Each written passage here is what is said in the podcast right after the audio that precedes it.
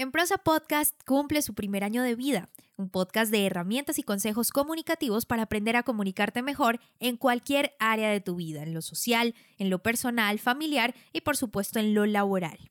En este episodio te cuento las cinco lecciones por las que este año fue el año de la comunicación y que seguirá primando el concepto de aprender a comunicarte mejor con los demás en los próximos años.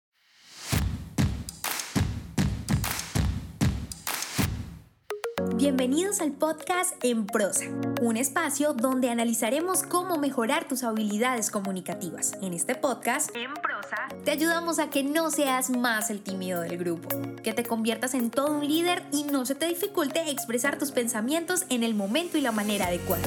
Hemos seleccionado los mejores temas. Tendremos entrevistas con personas que tienen experiencia en ello, donde analizaremos de manera muy sencilla, desmenuzaremos la información para que lo aprendas y practiques en cualquier área de tu vida. Soy Diana Checa. Bienvenidos.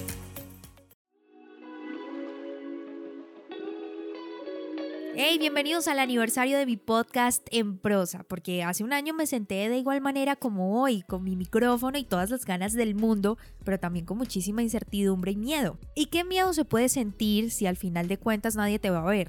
Eres tú y el micrófono, pero se siente miedo, debo decírtelo, y lo expresas postergando las cosas. Bueno, al menos a mí me pasó. Debo confesar que el primer episodio del podcast lo grabé más de seis veces y no estaba muy segura de querer publicarlo pero decidí que no iba a seguir esperando y esperando ese momento perfecto y me lancé a publicarlo así sin más.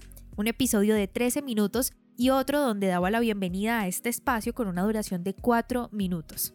Y aquí estoy, 51 episodios después, un año después. Pero este episodio es demasiado especial porque haré una recopilación de las 5 lecciones comunicativas más importantes que vimos durante estos 50, más de 50 episodios y que quiero que te las lleves y las apliques a tu vida. Así que comencemos.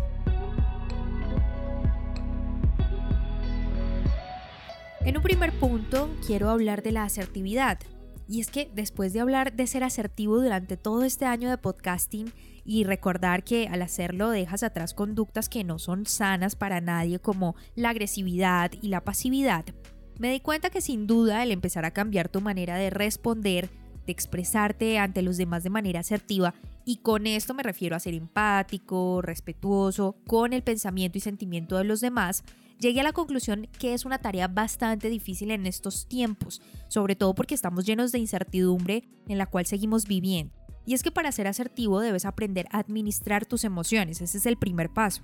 Pero me di cuenta que en la vida real el reto está en eso justamente, en construir una inteligencia emocional capaz de entender al otro sin necesidad de olvidarte de ti mismo. Puede sonarte de sentido común, pero aprendí que entre mejor te conozcas y conozcas tus emociones, claro, la manera en la que las expresas y cómo contribuyen a reafirmar tu autoestima, más asertivo puede ser. Así que mi mayor reflexión es que analices mucho lo que dice tu voz interior, lo que piensas de ti, para que solo cambiando tus pensamientos puedas reflejarlo hacia los demás siendo asertivo. Para el punto número 2, quiero hablarte de la constancia y la práctica.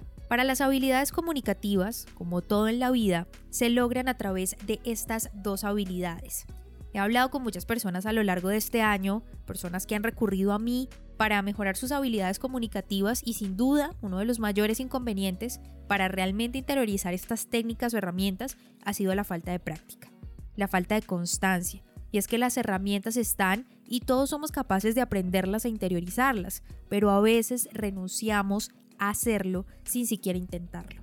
No digo que todas las personas les haga falta esto, la constancia y la práctica, pero sí en su gran mayoría. Por eso mi reflexión va encaminada a que tu comunicación mejore y para eso debes practicar a diario. Debes darte cuenta que cada día, por pequeño que sea el logro, contribuye a una mejora enorme para las próximas semanas, meses y años. Para progresar debes ponerte en marcha, decía Jim Rohn, uno de los mentores de Tony Robbins. Y al inicio de este episodio hablé de que el primer episodio lo grabé seis veces y esperaba y soñaba que quedara perfecto para publicarlo en el momento adecuado, en ese momento ideal, perfecto. Pero lo único que aprendí al llegar un año después a hablar frente al mismo micrófono es que no existe ni el momento ni el lugar perfecto. Así que si en tu trabajo por circunstancias diversas debes enfrentarte a un público, para ser un gran orador debes practicar y debes ser constante para mejorar.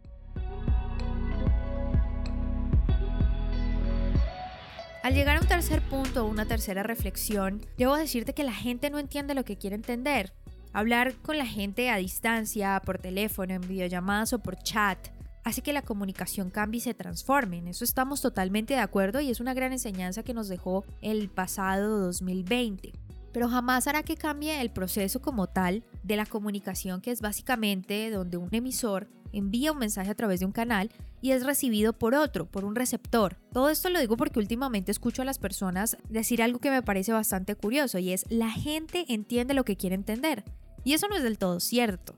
Se debe partir de que tú, cuando envías ese mensaje, debes aprender a hacerlo de manera clara, de tal manera que se eviten confusiones en cualquier área de la vida. Te das cuenta que la mayoría de los problemas de comunicación se dan al no ser claros en nuestros mensajes. Y uno de los inconvenientes principales al hablar con los demás es que se parte de supuestos.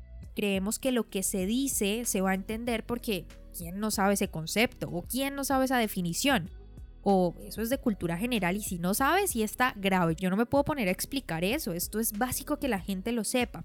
Y estoy segura que cuando me escuchaste hablar hace un momento, se te vino a la cabeza cualquier cantidad de personas que usan este tipo de frases a diario porque basan su comunicación en supuestos. Ahora, no solo hablo de conceptos, sino de muchas cosas que suponemos por los demás, que nos atrevemos a pensar por el otro, y como consecuencia entorpecen el acto comunicativo. Por eso en estos episodios que llevamos hasta el momento, siempre he resaltado la labor de la efectividad en los mensajes, de que es muy valioso el tiempo que te tomas para pensar antes de hablar y construir un mensaje que ayude a que el sentido y la esencia de lo que quieres decir llegue de esa manera y no como un teléfono roto.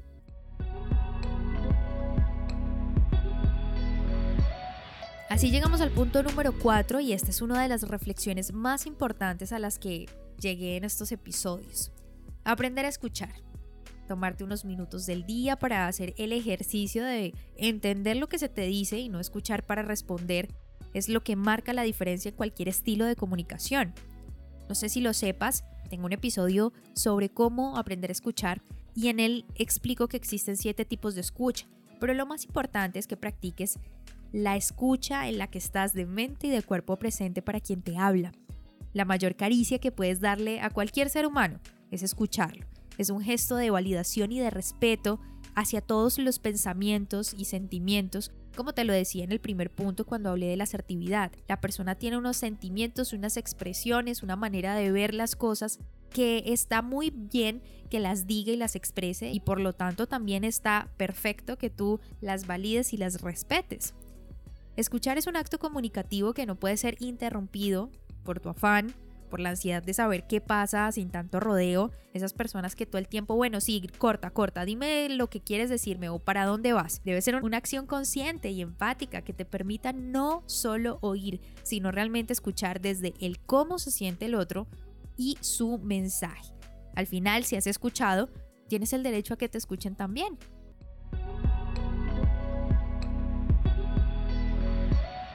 Y para mi última reflexión quiero decirte que no subestimes el poder del lenguaje corporal. Tu cuerpo habla solo, razón por la que es bastante difícil expresar cualquiera que sea tu emoción sin realmente sentirla, porque tu cuerpo te va a delatar.